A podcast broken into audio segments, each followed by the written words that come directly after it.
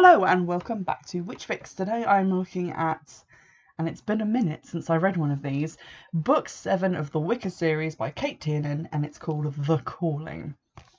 It's been so long since I read one of the books in the series. Um, I think the last episode I did was putting book 5 and 6 into like one episode because not a huge amount happened in book 5. And it had actually been so long that I'd forgotten what happened, and I had to make myself go back and edit that episode that I'd recorded just so I could remember the content of you know what had happened in the books. So in case you have also forgotten, the end of book six was basically the big confrontation between series antagonists Cal and Selene, and Hunter and Morgan faced them, and it ended with Selene killing Cal when he jumped in front of Morgan to save her life, and then them killing Selene and some sort of weird dark energy slithering out of her and off into the darkness. That's very much where the book ends. This book picks up with a whole new setting and a whole new crisis.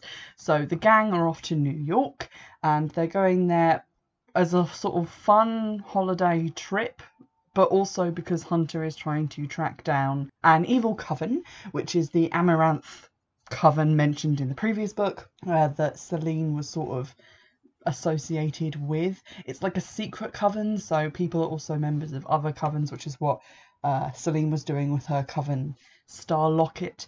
But this is her sort of her real coven, and they're going after it in New York. Hunter's are looking into it.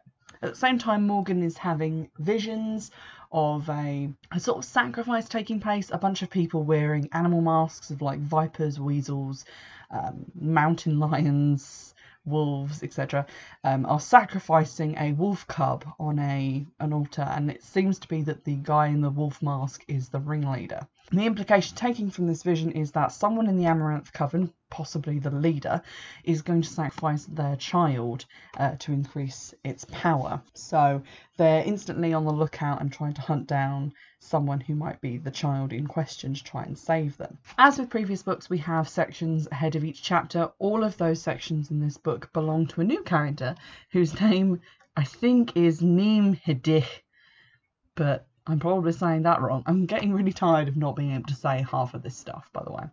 But it's very clear from the sort of start of the book that those sections belong to Ciaran, who was the guy that Morgan's birth mother was involved with, who was actually her soulmate, uh, but she was sort of already promised to this guy called Angus, and then she found out that her soulmate was married and had kids, and she told him to piss off back to his family because you know, you don't cheat on people, that's just mean. So when that revelation happened, I don't know what book it was, but one of the previous books, I instantly thought, so that guy was definitely Morgan's birth father, right?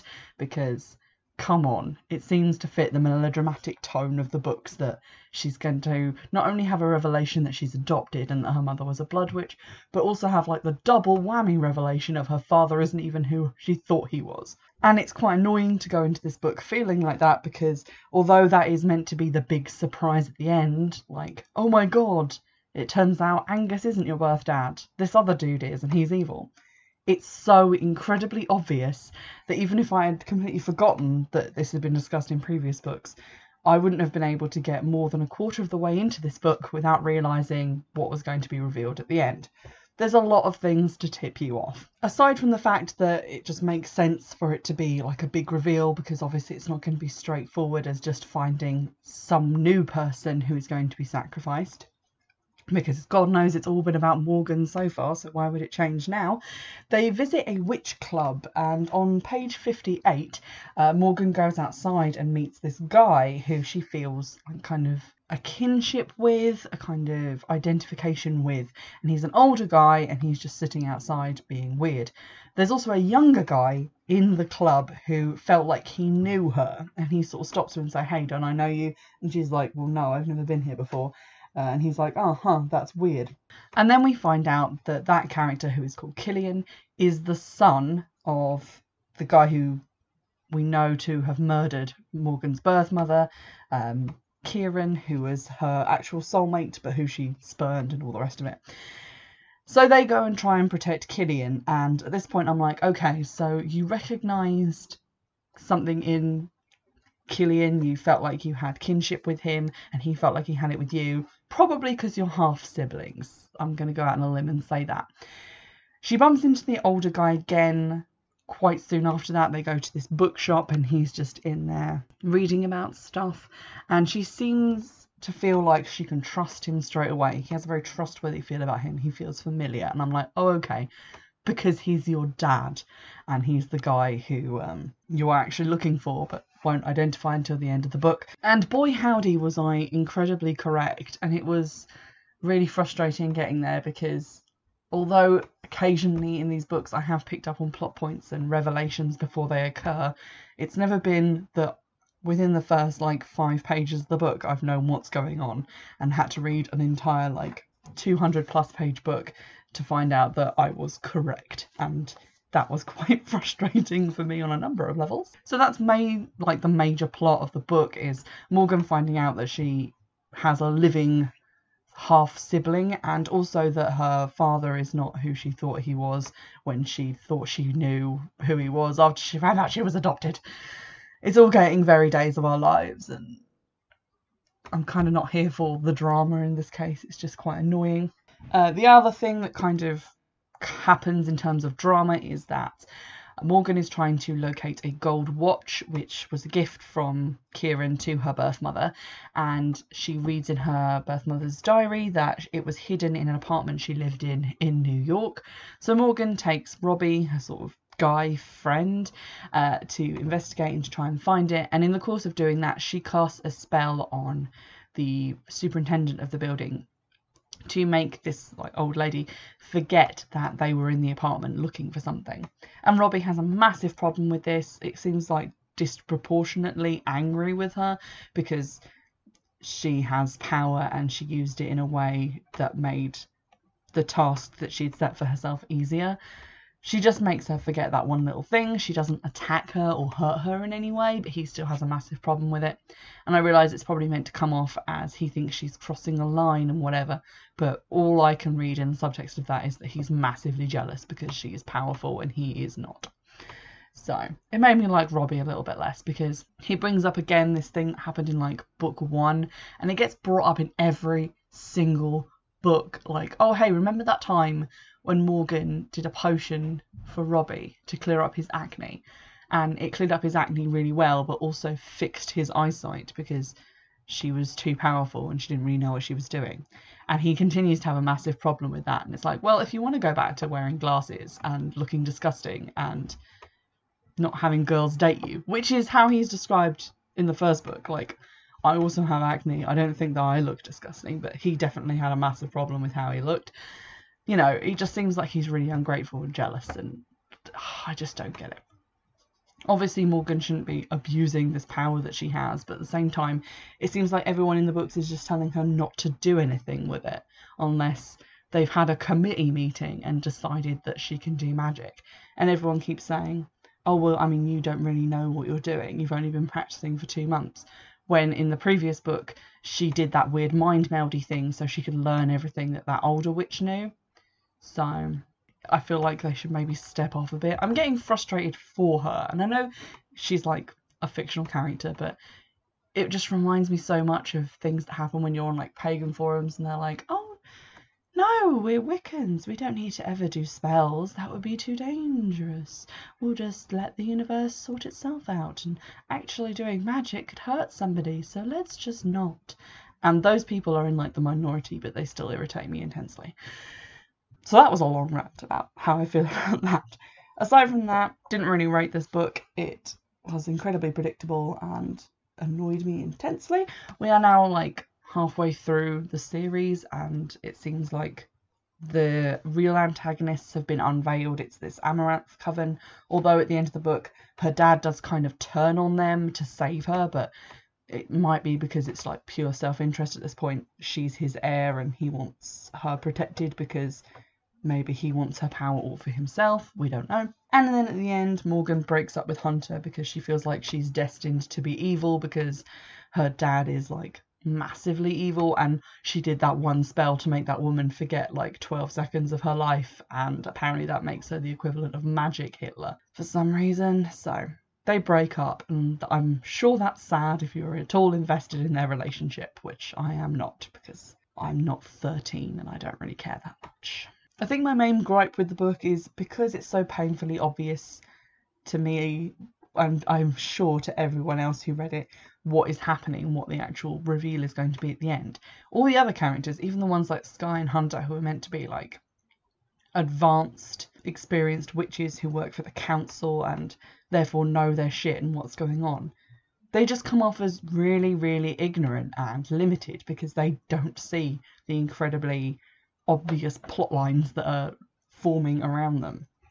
And it just kind of makes you look at them like a group of idiots who like can't accomplish anything and can't get anything done and don't believe in using magic at all. So I guess what I'm saying is I'm now rooting for the evil guys because at least they're interesting and they seem to be at least smarter than the good guys which is not a great place to be in as a reader of a book series. Aside from that plotline, there are some other things going on, like interpersonal relationship wise within the group, which I found personally to be so boring that I just didn't even want to think about them.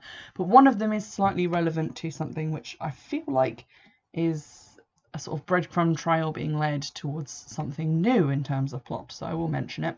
Um, Robbie, the aforementioned ex acne, ex glasses dude, has finally started going out with super hot friend of Morgan called Bree. Um, they're having a bit of trouble in their relationship because Bree doesn't really believe in love, and she thinks that because Robbie is so perfect and lovely, um, that it's all going to end badly, and so she might as well just end it now because terrible things are just around the corner. She's sure. Anyway, so they spend the whole book kind of going backwards and forwards about being in a relationship or not. And then at the end, it seems like they've made up. Bree and Robbie decide to take one of the bedrooms so that they can like be together and spend some time together. And on the door of the bedroom is a wreath with jasmine woven through it. And Hunter comments that he doesn't know where they would get jasmine at this time of year because I guess it's winter or something and you can't find it outside growing. And earlier at the bookshop where Morgan met the guy who was totes her dad, even, and I'd forgotten about this until just now, um, he had a faint Scottish accent. Like, that's the biggest fucking red flag in the world. Come on, guys. Anyway, he showed her some magic where he killed a pot plant and then brought it back to life with magic. Pretty standard. Um, but she was thinking about how it wasn't really meant to be flowering at this time and if that would like fuck it up somehow as a plant.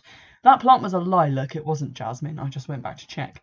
But it seems like that might be connected to the presence of these jasmine flowers at the end. Like maybe Bree went to see somebody and magic has been involved somehow and maybe she doesn't know it but she's being seduced by evil coven amyranth and they're wiles. I don't know, maybe I'm just reaching, but it seems like it was kind of obvious and put out there and commented on, so it might turn out to be important in some way. Where I'm at now with the series is, I guess, sort of what happened at the midpoint of the Circle of Three series. Nothing really new is happening. We're kind of in a pattern now. You know, Morgan makes small discoveries in magic. There's some sort of conspiracy that ends in an altercation at the end of the book and then things just get worse in the next book. So the novelty of the series and the things that it does differently are starting to wear off for me, and it's just kind of getting into this kind of plodding space. I am hopeful that in coming books, maybe I might get surprised by the plot, and that this was just a weird moment in terms of it just being really predictable. When I added this book to my like currently reading thing on Goodreads, I couldn't help noticing that there were quite a lot of negative reviews like right at the top of the page. So I had a little read through some of them. I didn't want to get spoiled, but thankfully there weren't that many spoilers. Like people had hidden those reviews, so that was pretty cool of them.